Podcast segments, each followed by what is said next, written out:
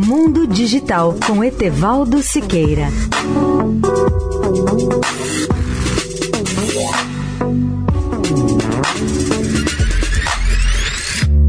Olá, amigos da Eldorado. A ignorância científica ou tecnológica tem levado pessoas e até instituições a tomar atitudes totalmente absurdas, como no caso da chegada das novas tecnologias. Nos Estados Unidos, no século XIX, por exemplo, quando surgiram as primeiras ferrovias, havia até médicos que desaconselhavam as pessoas a usar um novo meio de transporte, porque diziam eles a velocidade de 40 km por hora ou mais é incompatível com a natureza humana e pode causar sérios problemas físicos e mentais.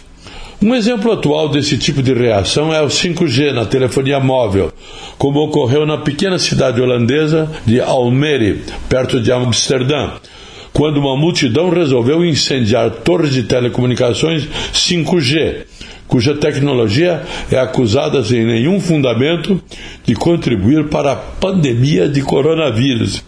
Imagine, espalharam outra bobagem, que esses sinais prejudicam o sistema imunológico humano.